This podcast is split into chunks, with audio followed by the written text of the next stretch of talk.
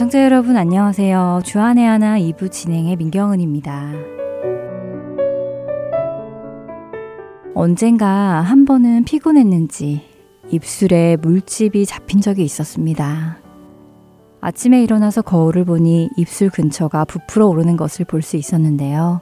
시간이 지나면 없어지겠지 하고 보건방송회를 왔습니다. 그런데 이 물집이 생각보다 빨리 없어지지 않더라고요. 거의 한 일주일 넘게 제 입술 주변에서 저를 괴롭혔습니다. 그런데 재미있는 것은요. 그 일주일 동안 이곳 복음방송에서 만나게 되는 봉사자분들마다 저에게 어떻게 하면 빨리 낫는지를 말씀해 주시는 것이었습니다. 꿀을 바르면 나, 빨리 발라봐. 바세린을 바르면 낫지. 비타민C를 많이 먹어야 돼.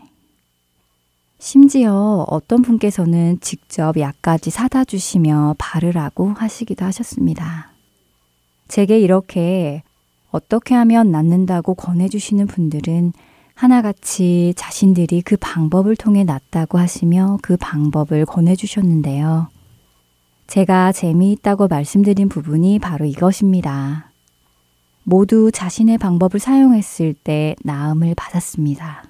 그런데 그 방법이 서로 다 다르더라는 것이었지요. 하지만 그분들 한 분 한 분은 각자의 경험을 토대로 확신에 차서 저에게 그 방법을 권해주시는 것이었습니다.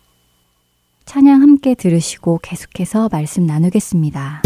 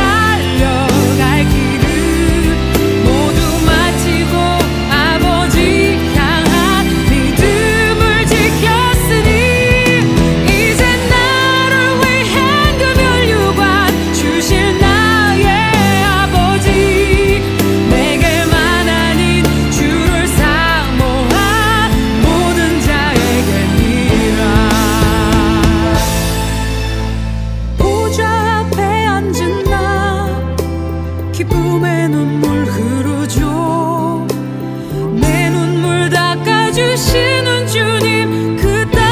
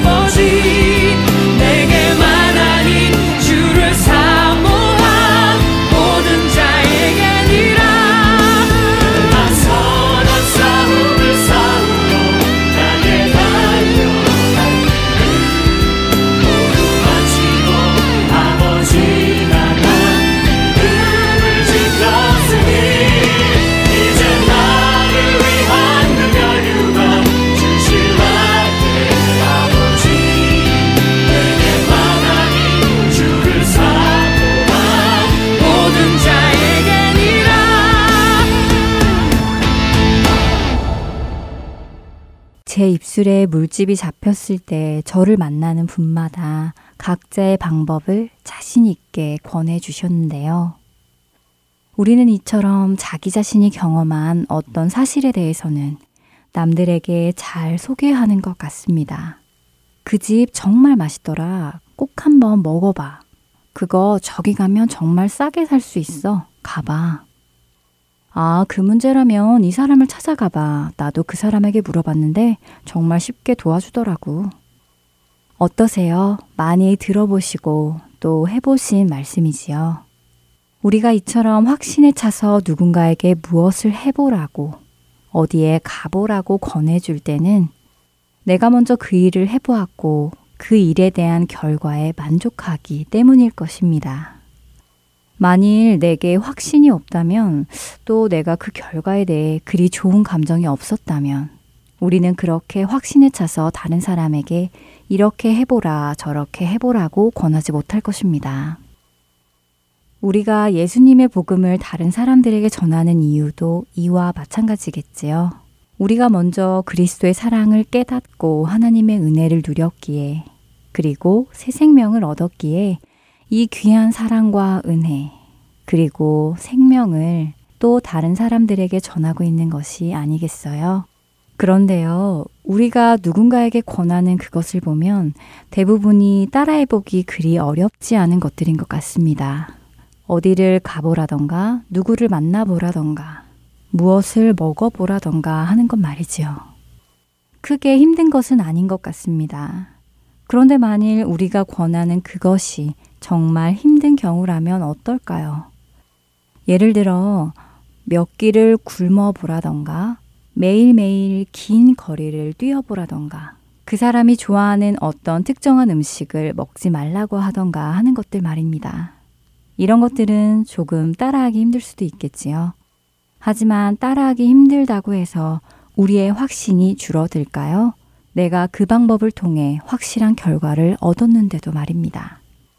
제 생각에는 그렇지 않을 것 같은데요. 비록 내가 권하는 그 일이 따라하기 쉽지 않은 일이라도 내가 그 일에 대한 확실한 결과를 경험을 통해 얻었다면 우리는 여전히 확신을 가지고 강력하게 따라해보라고 권할 것이라 생각합니다.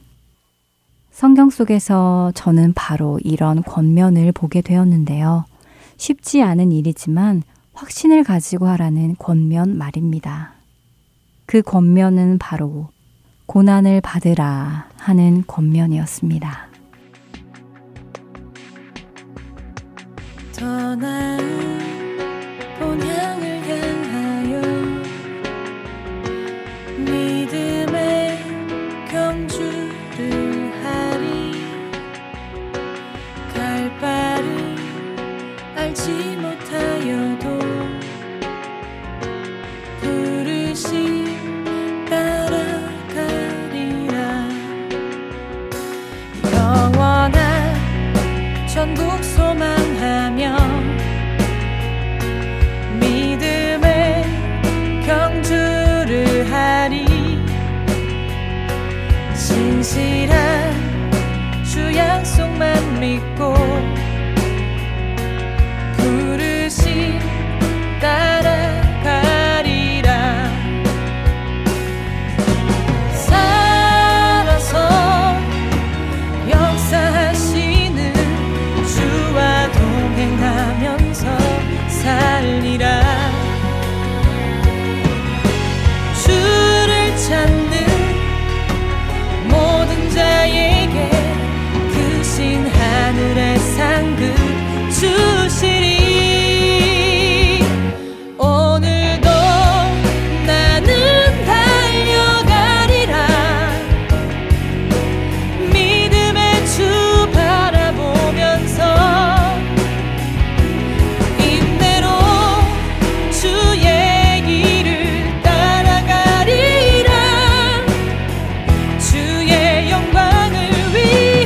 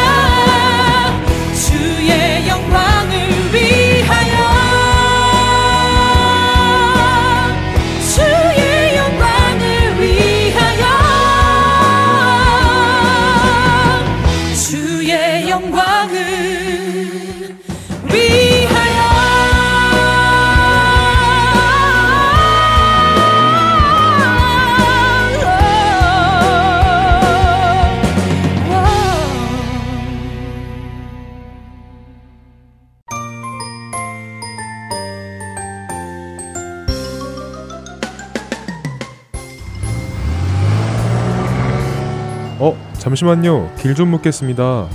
여기서 다운타운 가려면 어떻게 가야 돼요? 다운타운이요?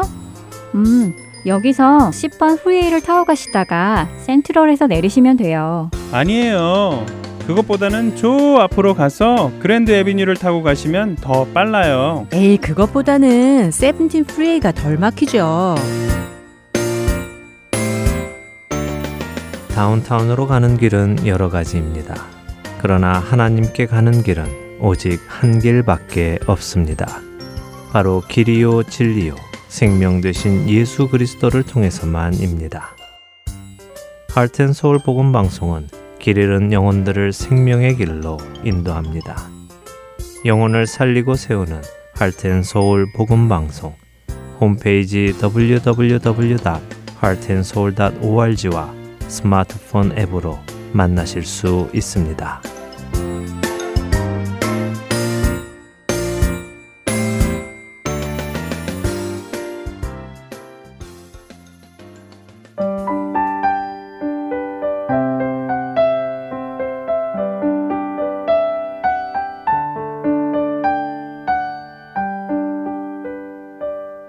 계속해서 김민석 아나운서가 낭독해드리는 오스왈드 챔버스의 주님은 나의 최고봉으로 이어집니다.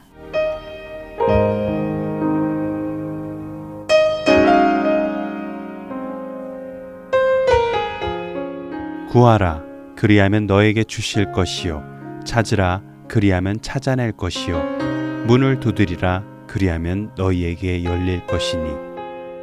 마태복음 7장 7절의 말씀입니다. 예수님은 예수님의 영을 소유한 자들에게 방금 읽은 마태복음 7장 7절의 말씀을 통해 행동의 규칙을 정해주셨습니다. 이 간단한 규칙을 통해 주님께서는 모든 상황 가운데서 하나님의 주권을 인식하라고 요청하십니다. 이 뜻은 주님의 제자들은 하나님을 간절히 찾고 구하며 또한 주를 향한 완전한 신뢰를 유지하라는 말씀입니다. 하나님께서 우리와 함께 계신다는 생각을 항상 하십시오. 그렇게 되면 어려움이 찾아와도 나의 아버지는 이 모든 것에 대하여 다 알고 계신다라는 생각이 자연스럽게 들 것입니다. 이러한 상태가 되려고 노력하는 것이 아닙니다. 혼돈이 올 때 자연스럽게 나타나는 반응입니다. 예수님을 알기 전에는 어려움이 생길 때 이 사람 저 사람을 찾아가 문제를 해결하려 했지만 지금은 하나님께서 모든 것을 다스리신다는 의식이 자신 안에 강하게 만들어져 그런 문제가 생길 때에는 하나님께 바로 가서 말하게 되는 것입니다. 예수님께서는 예수님의 성령을 받은 자들에게 행동의 규칙을 정하셨습니다. 이 행동 규칙은 이런 방식으로 우리 안에 자리 잡게 됩니다. 먼저는 하나님께서는 나의 아버지이시다 라는 생각을 하게 됩니다. 그리고 아버지이신 그분은 나를 사랑하신다는 것을 알게 되지요. 그 후 우리는 아버지이신 그분은 나에 관하여 그 어떤 것도 잊고 계시지 않으시다는 것을 아는 데까지 믿음이 성장하게 됩니다. 이렇게 되면 우리는 나의 모든 것을 알고 계시고 나를 사랑하시는 내 아버지 하나님이 계시는데 내가 무엇을 걱정할까 하며 모든 걱정을 내려놓게 되는 것입니다. 예수님께서는 하나님께서 우리 삶 가운데 어두움을 제거하지 않으시는 때가 있을 것이라고 말씀하셨습니다. 그러나 그런 때에도 하나님을 믿으라고 말씀하십니다. 하나님께서 마치 전혀 남남인 것처럼 느껴질 때가 있다 할지라도 실제로는 전혀 그렇지 않기 때문입니다. 하나님이 우리의 아버지가 아닌 것처럼 느껴질지라도 그렇지 않기 때문입니다.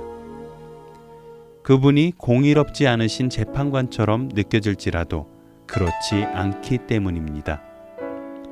모든 어려운 일들과 고통스러운 환경 속에서도 하나님을 인식하십시오. 하나님의 뜻이 없는 사건은 절대로 발생하지 않기 때문입니다. 그러므로 어떠한 상황에서도 여러분은 하나님을 향한 완전한 확신 가운데 참된 쉼을 가질 수 있습니다. 기도라는 것은 단순히 구하기만 하는 것이 아니라 아주 자연스럽게 구할 수 있는 평강한 마음을 얻는 자세이기도 한 것입니다.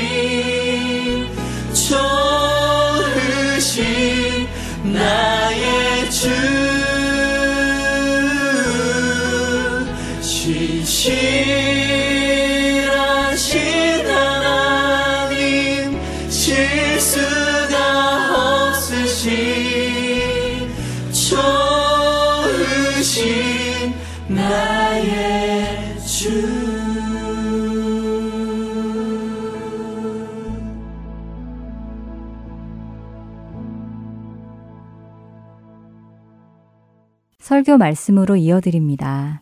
서울 베이직교회 조정민 목사님께서 사도행전 13장 13절에서 41절의 말씀을 본문으로 꼭 전해야 할 복음이라는 제목의 말씀 전해주십니다. 은혜 시간 되시길 바랍니다.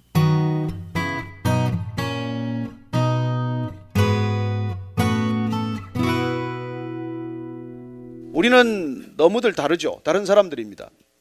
어쩌면 우리는 달라서 끌리죠. 내게 없는 것이 매력적이고 관심이 가는 사람들입니다. 그러나 다르기 때문에 끌리고 다르기 때문에 매력적이고 다르기 때문에 프로포즈까지 해서 결혼까지 했는데 어떨까요?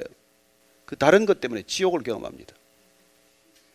달라서 매력적이었는데 달라서 못 견디고 이혼까지 합니다. 그리고 그게 하나님의 나라 일에서도 그렇습니다.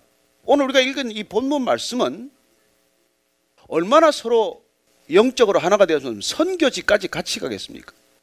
그러나 선교지까지 같이 가서도 다툴 수가 있고 선교지까지 같이 가서도 헤어질 수 있다는 것입니다. 그게 인간이에요. 오늘 우리가 이 말씀을 한번 차례차례 따라가 보면서 저와 여러분들이 꼭 깨달아야 될 것은, 우리가 앞으로 하나님의 일들을 다 할 사람인데 이런 일들, 특별히 바울과 바나바에 있었던 이 갈등을 한번 우리가 살펴봄으로써 우리도 이런 일에 한번 대비해 보자는 것이죠. 저는 여러분들이 사람이 끌리면 다가가기를 바랍니다. 그러나 각오하셔야 합니다. 어려움이 있겠구나. 오늘 먼저 13절 말씀을 한번 먼저 읽겠습니다. 다시 한번 더 읽겠습니다. 시작. 바울과 및 동행하는 사람들이 바보에서 배 타고 밤빌리아에 있는 버가 이르니 요한은 그들에게서 떠나 예루살렘으로 돌아가고. 이 한 절에 많은 것이 기록이 되어 있습니다. 많은 것이 숨겨져 있어요. 첫 번째, 바울과 및 동행하는 자들로 되어 있습니다. 앞에 보면 바나바와 바울이 복음을 전합니다. 바나바와 바울이 따로 세움을 받았습니다. 바나바와 바울이 삭개오 바울 구브로 섬의 총독에게도 복음을 같이 전했어요. 그러나 13절에 오면 그 이름이 바울과 및 동행하는 사람들, 바울과 및 그 일행으로 바뀝니다. 무슨 뜻이 담겼을까요? 이 선교 과정 가운데서 바울이 주도적인 역할을 하기 시작했다는 뜻이죠.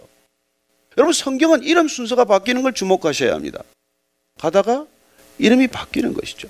여호수아와 갈렙도 처음에는 갈렙과 여호수아로 나오다가 차츰 여호수아와 갈렙으로 이름이 바뀝니다. 베드로 이름이 한참 나왔었죠. 그러나 베드로 이름은 사라졌습니다. 오늘 이 우리가 본문을 읽으면서 아, 바울이 바나바를 리드하기 시작했구나, 이런 걸 짐작할 수 있어야 합니다. 자, 그러면 이 두 가지 리더십을 한번 봅시다. 나중에 점점 보면 알겠지만 우리는 바울은 무슨 일이 주어지면 기어이 해내는 사람이에요. 관계가 좀 해치워지더라도, 사람이 좀 상처를 받더라도 그는 일을 끝까지 추진해 나가는 그런 스타일의 사람입니다. 바나바는 일보다는 관계 쪽이에요. 그래서 비록 일이 더디더라도 사람을 세우는 사람, 보석처럼 사람을 캐내는 사람, 사람을 격려하는 사람, 그 사람을 끝까지 품고 가는 그런 스타일이에요. 둘 다 필요한 사람입니다. 어느 쪽이 낫다고 말해서는 안 됩니다. 여러분, 하나님께서는 우리에게 다 각자의 성품을 주셨습니다. 저는 여러분들이 뭐 바울의 성격에 좀 가깝건 바나바의 쪽에 좀 가깝건 서로를 인정할 수 있게 되기를 바랍니다. 중요한 것은 바나바가 바울의 그런 성품을 받아들였다는 것입니다. 그는 바울을 다소에 있는 바울, 길리기아 다소에서 그야말로 잊혀져가는 듯한 그 사람을 불러낸 사람이에요. 안디옥으로 불러내서 교회를 같이 세운 사람입니다. 같이 선교를 떠났던 사람입니다. 그러나 무슨 일인지 구브로에서 여러분들 보면 알겠지만 바울이 거기 바예수라고 하는 마술사를 꾸짖어서 눈이 멀게 하는 사건을 겪게 됩니다. 또 한 가지는 보면은 갔다가 이쪽 이 요한이 떠났다고 되어 있어요. 여러분 보면은 요한이 버가에 이르렀습니다. 지금 구브로라고 하는 사이프러스 섬에서 이제 선교 일정을 마치고 건너편 소아시아 터키로 건너갑니다. 여기 갔더니 같이 일껏 데리고 왔던 마가라고 하는 요한이 떠났다는 것입니다. 아니, 선교지까지 왔는데 다시 되돌아갔다는 거예요. 무슨 이유인지 안 적혀 있습니다. 상상은 할 수 있죠. 어쩌면 지금 이 마가라고 하는 요한, 이 요한은 바나바의 생질 조카입니다. 그는 바나바를 믿고 따라왔을 거예요. 그런데 선교 과정 속에서 점점 바울이 주도권을 잡고 바울이 사사건건 지시하면은 뭐야 이거 도대체 어떻게 된 거야? 그렇게 성질이 안 맞아서 갔을 수도 있고, 또 마가의 다락방의 그 주인인 어머니 마리아의 그 어머니의 따뜻한 품이 그리워서 뭐 향수병에 걸려서 돌아갔을 수도 있고, 갑자기 이 긴 여정이 길어지면서 몸이 약해져서 갈 수도 있고, 무슨 일인지 모르지만 좌우지간 돌아갔습니다. 정확한 이유는 알 길이 없지만, 그러나 중간에 돌아가는 사건을 통해서 바울과 바나바 간에는 굉장한 큰 어려움이 나중에 오게 됩니다. 어떻게 선교까지 와서 중간에 탈락할 수가 있냐는 것이죠. 어떻게 여기까지 같이 왔는데 끝까지 완주를 못하느냐는 것입니다. 바울은 그게 이해가 안 되는 사람이에요.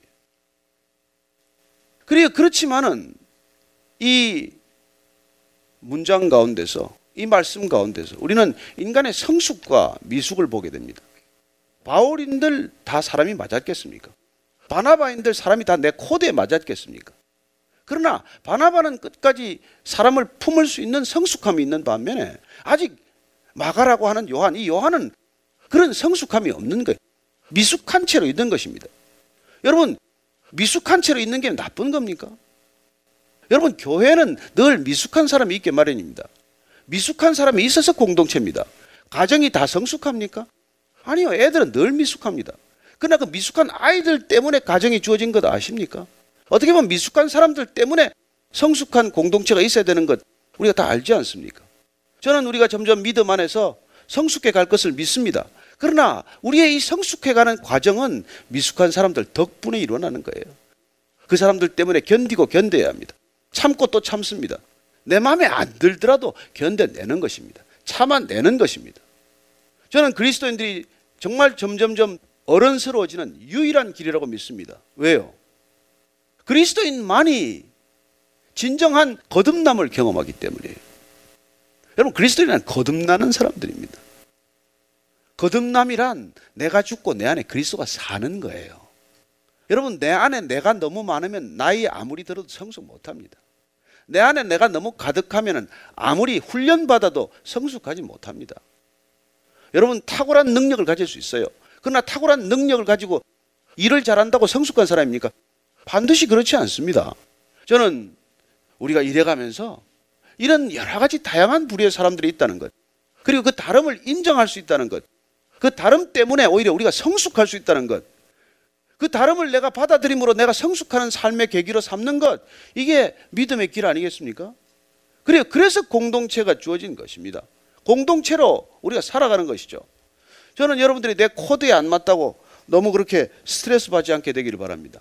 하나님께서 여러분을 위해서 코드에 맞는 사람을 주시지 않습니다. 여러분을 위해서 코드에 안 맞는 사람 주십니다. 저는 제 아내하고 그렇게 안 맞아도 33년 잘 살고 있습니다. 하나도 맞지 않습니다. 영원히 맞지 않을 것입니다. 아직도 저를 변화시키려고 애쓰고 있습니다. 저는 죽도록 안 변할 겁니다. 그러나 서로 간에 용납할 수 있는 것이죠. 자, 14절부터 16절입니다. 시작.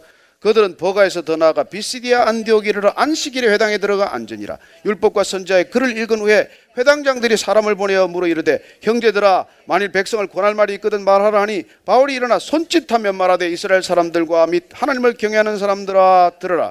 버가에서 조금 더 나아가서 비시디아 안디옥이라는 곳에 이릅니다. 조금 더 고원지대로 올라갔습니다. 이곳에 가서 안식일을 맞아서 회당에 들어갑니다. 그렇다면 이곳 지역은 회당이 있는 지역, 유대인들이 사는 지역이죠. 비시디아 안디옥도 로마인과 헬라인들이 주축이 된 마을이었지만, 그런 도시였지만은 유대인들도 많이 살았습니다. 자연히 회당이 있죠. 우리가 바나바와 바울이 떠나면서도 이 구브로라고 하는 섬 사이프러스의 회당을 찾아갔듯이 이들의 선교 전략은 무엇입니까? 우선 유대인들이 살고 있는 곳, 유대인들의 회당이 있는 곳, 시나고그를 먼저 찾아간다는 것입니다. 회당에서 안식일날 드려지는 예배의 형식은 동일합니다. 먼저 쉐마 이스라엘, 이스라엘아 들으라 하는 민수기의 말씀, 신명기의 말씀을 주로 이제 읽기 시작합니다. 그러고 나서 율법서와 선지서에서 본문 말씀을 이렇게 읽어 내려갑니다. 그러고 나면 그 말씀을 가지고 해석하기 시작합니다. 그러고 나서 회중들 가운데서나 또 타지에서 온 어떤 랍비나 이런 사람들에게 본문 말씀에 관해서 더 말씀하실 게 있으면 말씀을 청합니다. 설교자 혼자 설교하고 끝내지 않았습니다, 그때는. 그리고 그런 예배 형식이기 때문에 오늘 이 바울과 바나바가 들어갔을 때 회당장은 주목한 것이죠. 낯선 사람이 왔습니다. 랍비에 보이는 사람들이죠. 그래서 그는 계산된 걸음으로 옮긴 것입니다. 가서 내가 복음을 전해야지. 복음을 전할 수 있는 곳이 어딘가? 우선 유대인들의 회당에 찾아간 것입니다. 그렇게 예상대로 그에게는 말씀할 수 있는 기회가 주어진 것이죠. 바울이 일어나서 손짓하며 말하되, 여러분, 바울은 원고를 읽지 않았습니다. 손짓하면서 말했다는 것은 열정적으로 말했다는 거예요. 여러분, 속에 할 말이 있는 사람은 열정적으로 말합니다. 속에 무슨 할 말이 끌어오르는 사람은 그냥 조용히 얘기하지 못합니다. 바울은 전해야 할 메시지가 있어요. 꼭 전해야 할 메시지, 꼭 들어야 할 복음을 가지고 있었기 때문에 그는 어디를 가나 어쩌면 손짓하며 그렇게 복음을 전하는 사람이 된 것이죠. 그래요, 바나바는 그런 설교자는 아니었습니다. 그래서 그는 복음이 전해져야 할 그곳에 바울을 기꺼이 드러나는 자리에 세워주고, 본인은 드러나지 않는 자리에서라도 얼마든지 서로 함께 동역할 수 있는 사람이 된 것이죠. 말씀의 은사를 전하는 사람도 있습니다. 우리 찬양하는 은사를 가진 분도 계십니다. 섬기는 은사들은 다양합니다. 안내하는 분도 있고, 우리 자막을 하는 분도 있고, 영상을 하는 분도 있고, 예, 수많은 사람들이 수많은 역할을 감당하고 있습니다. 일에 경중이 있습니까? 아니요, 동일한 일입니다. 저는 정말 이런 다양한 은사들이 어우러져서 하나님께서 공동체를 경험하게 하시고 그 공동체를 통해서 하나님이 어떤 분인지를 증거하고 있다고 믿습니다. 하나님이 살아계시면 그 다양성이 통일성으로 나타납니다. 하나님이 계시면 그렇게 서로 다름이 아름다운 하모니가 될 줄로 믿습니다. 그러나 하나님이 계시지 않으면 다른 게 지옥이에요. 여러분, 종족만 달라도 대량 학살이 일어나지 않습니까? 신앙이 다르면 종교 전쟁을 벌이지 않습니까? 어느 곳에 여러분 평화가 있습니까? 어떤 곳에 진정한 사랑이 있습니까? 자, 17절 이하를 제가 읽어드리겠습니다. 22절까지. 이 이스라엘 백성이 하나님이 우리 조상들을 택하시고 애굽 땅에서 나그네 된 그 백성을 높여 큰 권능으로 인도하여내사 광야에서 약 40년간 그들의 소행을 참으시고 가나안 땅 7족속을 멸하사 그 땅을 기업으로 주시기까지 약 450년간이라. 그 후에 선지자 사무엘 때까지 사사를 주셨더니 그 후에 그들이 왕을 구하거늘 하나님이 베냐민 지파 사람 기스의 아들 사울을 40년간 주셨다가 폐하시고 다윗을 왕으로 세우시고 증언하여 이르시되 내가 이새의 아들 다윗을 만나니 내 마음에 맞는 사람이라 내 뜻을 다 이루리라 하시더니. 여러분, 이건 말이죠, 다 아는 얘기예요. 지금 회당에 있는 사람들 중에 이 말, 창세기와 출애굽기에 있는 내용을 모르는 사람이 거의 없습니다. 그러나 그는 왜 이렇게 복음을 전하기 시작할까요? 저는 어제 이 본문을 묵상하면서 바울의 탁월함은 무엇입니까? 회중을 정확히 알고 있다는 거예요. 어떻게 전해야 할지, 그 첫 단추를 어떻게 꿰야 할지 정확히 아는 사람이에요. 그는 놀랍게도 이 가장 토라를 잘 아는 사람, 성경을 잘 아는 사람, 율법을 잘 안다고 생각하는 사람들에게 하나님이 어떤 분인지부터 정확히 말씀하기 시작합니다. 여러분, 하나님에 대해서 정확히 얘기해 줘야 될 사람은 하나님을 모르는 사람들보다도 하나님을 안다고 생각하는 사람이에요. 여러분, 우리가 잘 안다고 생각하는 건 잘 모릅니다. 같이 살면 잘 압니까? 아니요, 같이 살아도 우리 잘 모릅니다, 솔직히. 하나님 잘 압니까? 아니에요. 지금 이 세상의 문제는 예수님 잘 모르면서 예수님을 전한다는 게 문제고, 잘 모르는 사람이 전하는 예수를 듣고 본인도 잘 알게 되었다고 착각하는 사람들 때문에 생긴 문제예요. 여러분, 찬찬히 뜯어보고 예수님이 직접 만나보지 않으면 모를 뿐입니다. 어떻게 우리가 압니까? 저 제주도 지금 한 30번 왔다 갔다 했어요. 제가 제주도 압니까? 몰라요. 공항에서 여기 왔다 갔다 할 뿐이지. 우리는 익숙하면 안다고 생각하지만, 아니요, 하나님께 익숙하다고 생각하는 사람들이 하나님을 제일 모르는 사람들인 거예요. 그래서 지금 바울은 정확하게 하나님이 누구신지부터 얘기를 하는 겁니다. 하나님은 우리를 택하신 분이다. 우리를 부르신 분이다. 광야로 인도하신 분이다. 40년간 광야에서 우리를 견뎌주신 분, 참아주신 분이다. 그리고 450년 만에 약속하신 대로, 아브라함에게 약속하신 대로 7부족을 가나안에서 쫓아내고 우리를 그 땅을 유업으로 주신 분이다. 정확하게 하나씩 하나씩 짚어가고 있는 것이죠. 저는 이 시대도 동일하게 여러분들이 오늘 바울의 설교, 바울의 복음 전하는 방식을 우리가 배워야 할 까닭이에요. 여러분, 늘 바울은 정확히 전해야 할 복음이 무엇인지를 알고 전하는 거예요. 왜 지금 여기서부터 시작합니까? 그렇게 해서 다윗까지 끌고 오는 거예요. 그래서 가나안 땅에 들어온 백성들이 왕을 달라고 그랬다. 사울 왕을 줬다. 40년 만에 그는 폐해졌다. 하나님이 마음에 합한 왕을 세우셨다. 그 하나님 마음에 합한 왕이 다윗 왕이다. 그 다윗 왕과 한 약속, 내가 내 위가 영원하게 하리라, 너를 통해서 내가 이 땅 가운데 하나님의 나라를 이루리라 하는 그 약속이 이루어졌다. 하나님이 약속하신 바가 이루어졌다. 이걸 지금 끌고 가는 것이죠. 그리고 복음의 핵심은 무엇입니까? 예수 그리스도예요. 누굴 타고 왔습니까? 너희들이 그렇게 좋아하는 아브라함, 다윗의 조상, 그 조상을 따라왔다는 것이죠. 예수가 그냥 온 것이 아니고, 예수가 너희들이 잘 모르고 있지만 지금 이 회당에 오는 사람들은 예수를 몰라요. 잘 모릅니다. 그리고 예수가 십자가에 박혔다는 걸 알고 있을 거예요. 그리고 예수가 주다, 예수가 메시아다 하는 사람들에 대한 거부감이 큰 사람들일 것입니다. 그는 정확히 이 얘기를 지금 복음을 전하고 있는 것이죠. 그러나 그가 만약에 아테네로 가서 하나님이 없는 사람들은 어떨까요? 17장에 가보면은 그는 아테네 아레오바고에서 복음을 전합니다. 파르테논 신전 앞이에요. 거기는 여러분 우상 신전이 가득한 곳입니다. 그곳에서 그가 창세기를 말합니까? 거기서 무슨 뭐 다른 얘기를 합니까? 아니요. 한번 17장 잠깐 한번 찾아보십시오. 17장 22절, 23절 보면은 같이 읽습니다. 시작. 바울이 아레오바고 가운데 서서 말하되 아덴 사람들아, 너희를 보니 범사에 종교심이 많도다. 내가 두루 다니며 너희가 위하는 것들을 보다가 알지 못하는 신에게라고 새긴 단도 보았으니, 그런즉 너희가 알지 못하고 위하는 그것을 내가 너희에게 알게 하리라. 왜 너희들이 이렇게 신전을 많이 세운 줄 아느냐? 왜 너희들 가운데 있는 그 범사의 종교심, 그 뿌리가 뭔지 아느냐? 왜 너희들은 어떤 것으로도 채워지지 않는 그 종교심의 근원을 모르느냐? 너희들은 그렇게 그 채워지지 않는 갈망, 그 허망한 갈망을 위해서 알지 못하는 신에게라도 단도 세웠지만, 그러나 너희들이 그렇게 추구하는 그 종교심의 뿌리는 바로 하나님 한 분이다. 너희들이 만든 우상이 아니라 너희를 만드신 하나님이다. 여기 지금 들어가는, 그래서 여러분들 사도 바울이 복음을 전하는 방식은 변정법적인, 변정론적인 그의 복음 전파 방식은 우리가 지금 이 시대 동일하게 배워야 할 방식이에요. 예수님은 우물가에서 사마리아 여인에게 물로 얘기를 시작합니다. 베드로에게 또 제자를 부르실 때 그물로 얘기를 하고 고기로 얘기를 하는 것이죠. 저는 여러분들이 어디를 가나 그 사람의 관심에서부터 복음을 전하기 시작하게 되기를 바랍니다. 여러분, 생물학 박사를 만나면 생물학에서부터 시작해야 되는 것이고, 여러분 이 지금 얘기는 하나님께서 다윗을 만났더니 내 마음에 맞는 사람이라 내 뜻을 다 이루리라. 다윗이 왜 하나님 마음에 맞았는지 아시겠습니까? 내 뜻을 이룰 사람이기 때문에. 저와 여러분은 어떤 사람입니까? 내 뜻을 이루기 위해서 하나님한테 매달리는 사람이에요. 내 뜻을 이루기 위해서 예수님 앞에서 기도 제목을 다 펼쳐놓는 사람들이에요. 다윗이 왜 하나님께서 마음에 드는 사람이 되었습니까? 하나님의 뜻을 이루기 위해서 그는 몸부림친 사람이에요. 그냥 목을 딸 수 있는 사울이 내 손아귀에 들어와도 두 번씩이나 살려보내고, 붓솔 시냇가에서 그 많은 전리품을 가져와도 농땡이 치고 거기 한참 노는 사람들한테까지 동일하게 그걸 몫을 나눠주고 하나님의 뜻에 합하기 위해서 살았던 사람이기 때문에 그가 예수 그리스도의 집안이 되는 것이지, 그가 자기의 뜻을 이루기 위해서 살았던 사람이라면 하나님의 마음에 합할 수가 없죠. 오늘날 문제는 무엇입니까? 기복신앙이란 무엇입니까?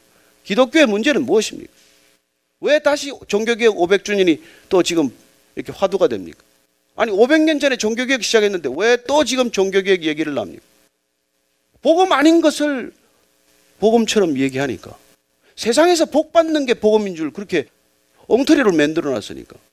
여러분 세상의 복하고 복음하고 무슨 상관입니까?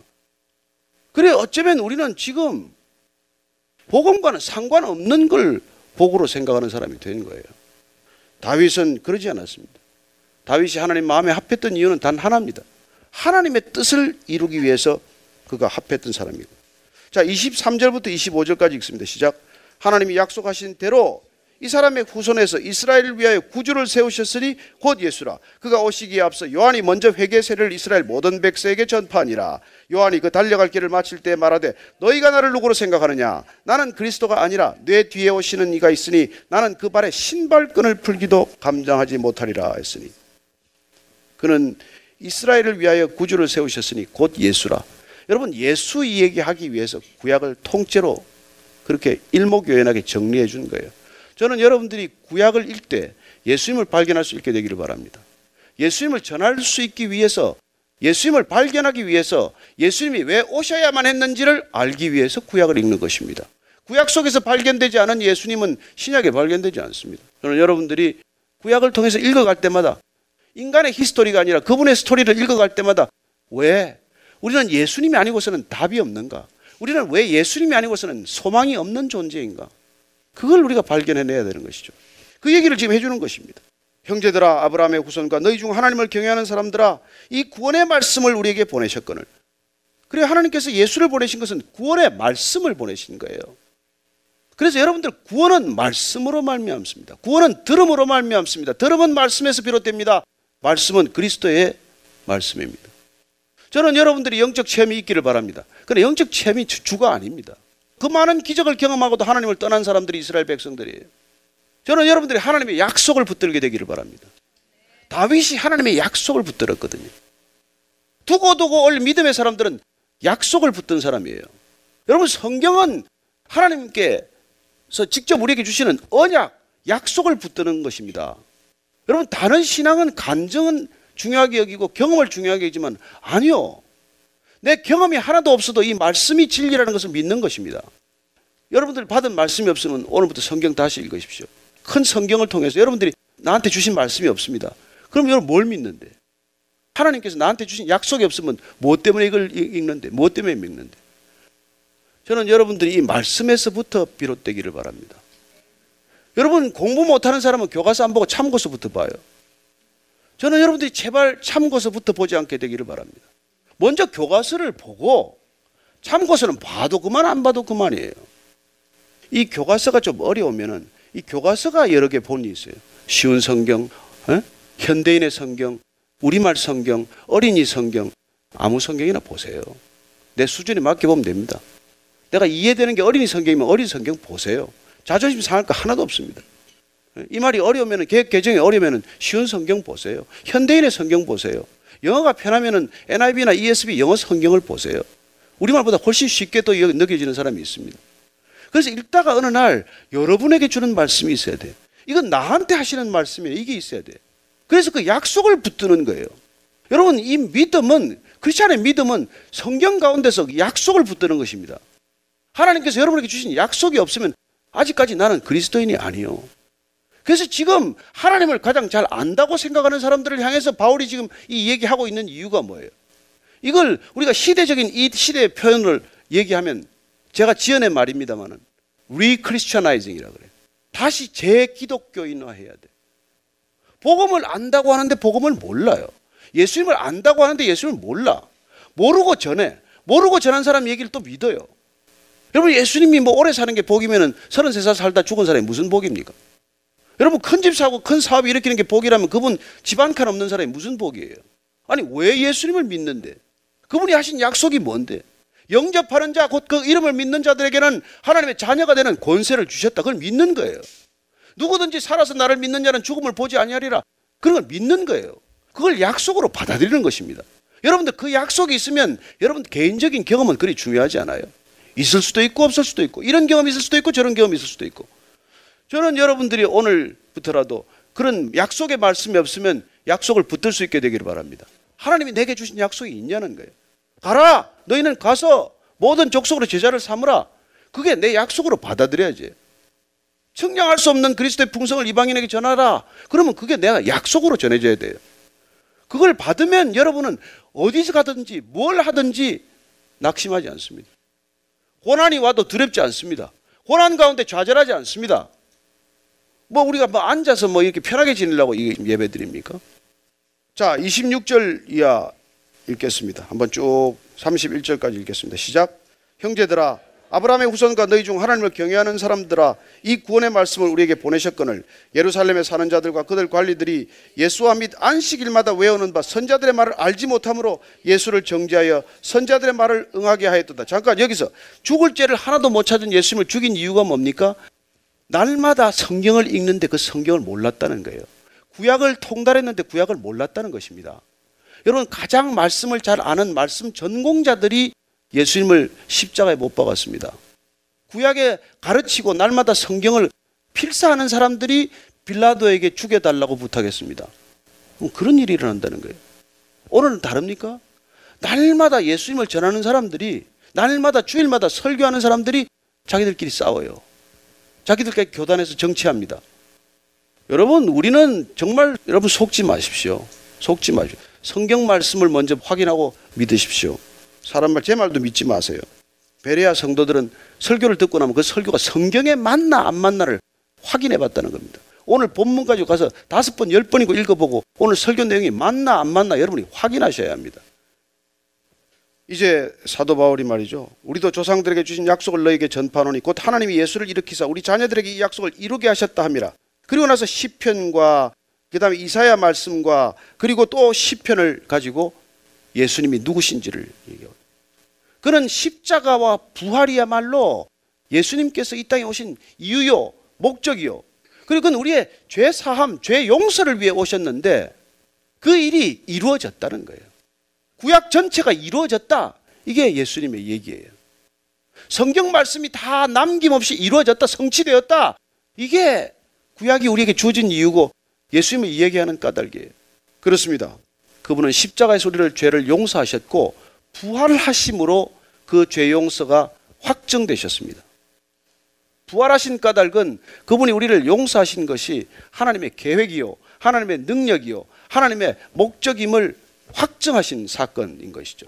그래서 오늘 이 시편 말씀과 이사야 말씀, 그분은 썩임을 당하지 않을 뿐이다. 다윗은 썩었으나, 다윗의 시신은 이미 먼지로 돌아갔으나 예수님은 부활하셨다. 그 이유는 우리의 죄 용서, 죄 사함을 확증하기 위한 하나님의 놀라운 계획이요 능력이라고 말씀해 주신 것이죠. 38절 이하를 읽습니다. 시작. 그러므로 형제들아, 너희가 알 것은 이 사람을 힘입어 죄 사함을 너희에게 전하는 이것이며, 또 모세의 율법으로 너희가 의롭다 하심을 얻지 못하던 모든 일에도 이 사람을 힘입어 믿는 자마다 의롭다 하심을 얻는 이것이라. 그런즉 너희는 선자들을 통하여 말씀하신 것이 너희에게도 미칠까 삼가라. 일렀으되, 보라, 멸시하는 사람들아, 너희는 놀라고 멸망하라. 내가 너희 때를 당하여 한 일을 행할 것이니 사람이 너희에게 일러줄지라도 도무지 믿지 못할 일이라 하였느니라 하니라. 여러분, 예수님께서 이런 일을 십자가에서, 부활에서 우리에게 죄 용서와 모든 것을 다 이루셨다는 사실을 믿으라. 그게 구원이에요. 믿음으로 구원받는 것입니다. 일어난 모든 일들은 은혜의 사건들이에요. 하나도 우리가 그걸 위해서 값을 치르지 않았습니다. 그건 하나님의 일방적인 선물입니다. 여러분들, 선물은 그냥 받으시면 됩니다. 뇌물인가? 아니에요. 하나님 우리에게 뇌물 주실 이유가 없습니다.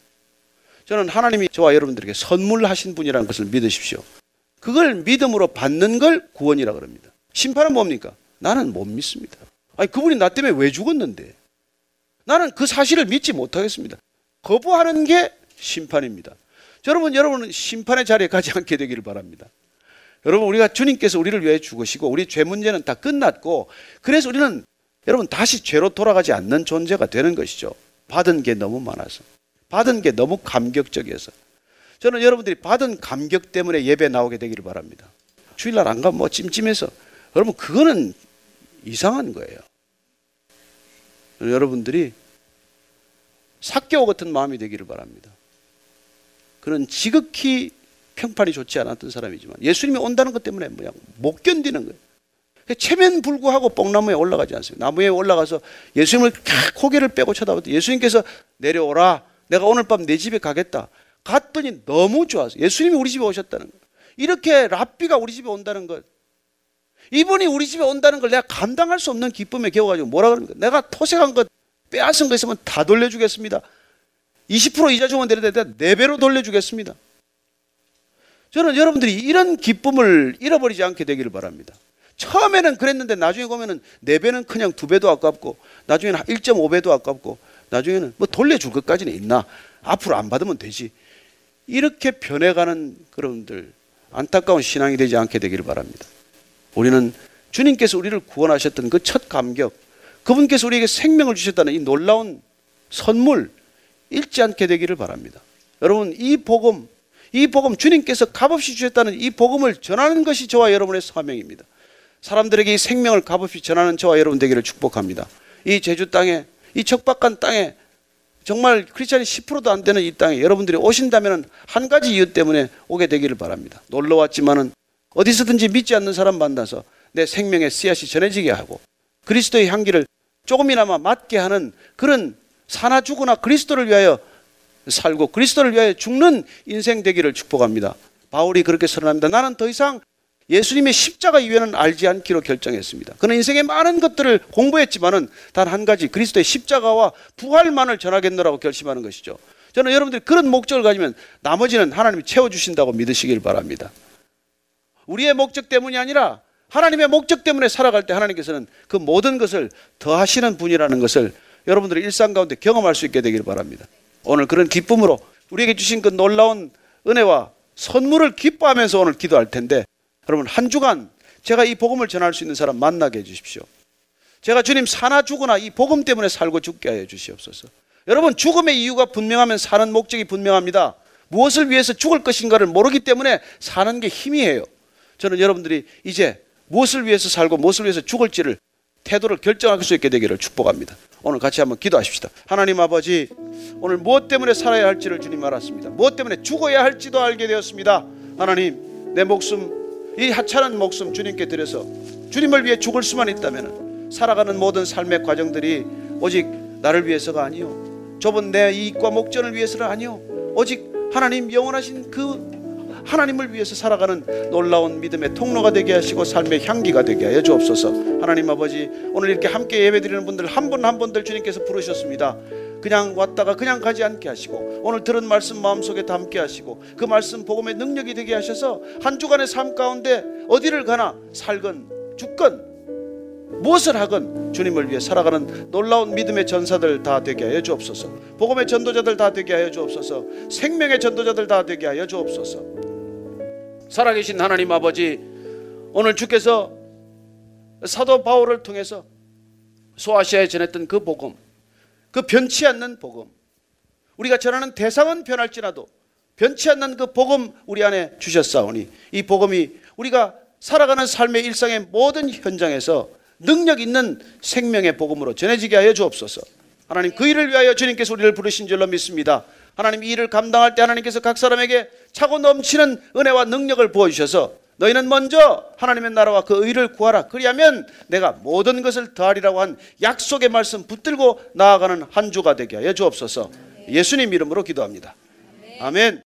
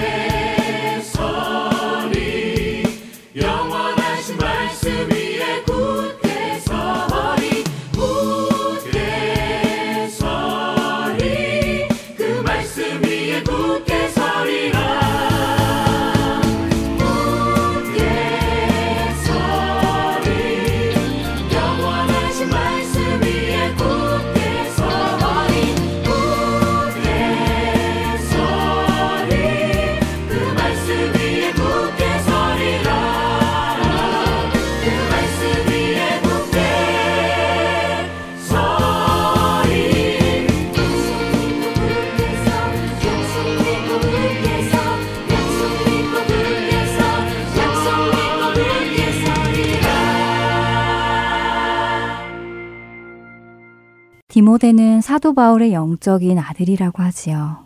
사도 바울은 디모데전서 1장 2절에서 디모데를 믿음 안에서 참 아들 된 디모데라고 부릅니다. 실제로 학자들은 사도 바울이 디모데가 소년이던 때부터 사역을 하며 자신의 힘들었던 사역의 모습들을 다 보여주고, 그 속에서 디모데를 말씀으로 아들처럼 양육했다고 하더라고요. 그래서 디모데를 향한 바울의 사랑이 깊었다고 합니다. 그렇게 사랑하는 디모데를 향해 사도 바울은 로마 감옥에서 순교를 앞두고 디모데를 향해 디모데후서를 썼다고 학자들은 말하는데요. 사랑하는 그 디모데에게 어쩌면 마지막으로 보내게 되는 유언과도 같은 편지에 사도 바울은 무슨 말을 그에게 해주고 싶었을까요? 그때 그 당시는 네로 황제가 자신이 실수로 로마에 불을 지르고도 그 잘못을 숨기기 위해서 그리스도인들에게 뒤집어 씌워 그리스도인들을 향한 박해가 본격적으로 불붙기 시작했던 때라고 합니다. 바로 그런 때에 사도 바울은 디모데에게 마지막 편지를 쓰며 권면합니다. 복음과 함께 고난을 받으라. 디모데후서 1장 8절의 말씀입니다. 또한 2장 3절에서도 이렇게 권면합니다.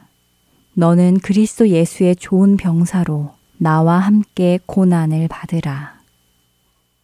사도 바울은 디모데에게 고난을 받으라고 확신에 차서 말합니다. 자신도 이 고난을 받았지만 자신은 이 고난이 부끄럽지 않고 자신을 지키시는 그분이 필요한 날까지 자신을 지키실 것이라고 확신한다고 디모데후서 1장 11절에 말씀하시면서 말이지요. 사도 바울이 그렇게 말할 수 있었던 것은 그도 경험했기 때문이었습니다. 고난이 쉬운 일은 아니지만 또한 즐거운 일도 아니지만 그러나 그것을 받으라고 말씀하시지요. 대부분의 우리들은 어려움이 찾아올 때 어떻게 그 어려움을 피하는지를 알려주려 합니다. 하지만 바울은 그 어려움을 피하는 법을 가르치는 것이 아니라 그 어려움을 받으라고 가르칩니다. 오히려 나와 함께 그 고난을 받자고 말하지요. 사랑하는 디모데에게 함께 고난을 받자고 말하는 것은 그 고난이 귀하기 때문이겠지요. 얼마나 귀한 것이기에 그랬을까요? 디모데후서의 끝장인 4장 5절에서 8절의 말씀을 읽어드리겠습니다. 그러나 너는 모든 일에 신중하여 고난을 받으며 전도자의 일을 하며 내 직무를 다하라. 전제와 같이 내가 벌써 부어지고 나의 떠날 시각이 가까웠도다. 나는 선한 싸움을 싸우고 나의 달려갈 길을 마치고 믿음을 지켰으니 이제 후로는 나를 위하여 의의 면류관이 예비되었으므로 주 곧 의로우신 재판장이 그 날에 내게 주실 것이며 내게만 아니라 주의 나타나심을 사모하는 모든 자에게도니라. 사도 바울은 가장 귀한 것이 자신에게 주어진 선한 싸움을 싸우고 달려갈 그 길을 마치고 믿음을 지킴으로 하늘에 계시는 의로우신 재판장께서 주실 그 상을 받는 것임을 알고 있었습니다. 그렇기에 그는 그 귀한 상을 사랑하는 디모데도 받기를 원한 것이었지요. 그리고 그 상은 바울과 디모데뿐 아니라 주의 나타나심을 사모하는 모든 자에게도라고 말씀하십니다. 여러분과 저는 바로 그 사람입니다. 주의 나타나심을 사모하는 그 사람 말입니다. 그렇게 사도 바울이 오늘 우리에게도 확신을 가지라고 말씀하십니다. 나와 함께 고난을 받으라. 고난을 받으며 전도자의 일을 하며 내 직무를 다하라 라고 말입니다. 그 귀한 상을 위해 이 땅에서 고난을 받으며 믿음의 선한 싸움을 싸워나가는 우리 모두가 되기를 소원하며 지금 이 시간 마치겠습니다. 지금까지 주안의 하나 2부 함께해 주셔서 감사드리고요. 저는 다음 시간에 뵙겠습니다. 안녕히 계세요. 행군 나팔 소리로 주의 호령 났으니 십자가의 군기를 높이 들고 나가세.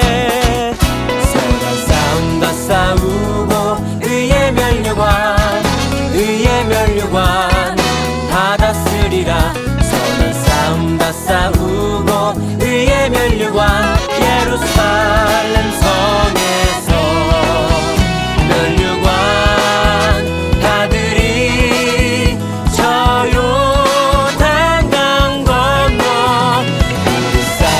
지는 날 의의 멸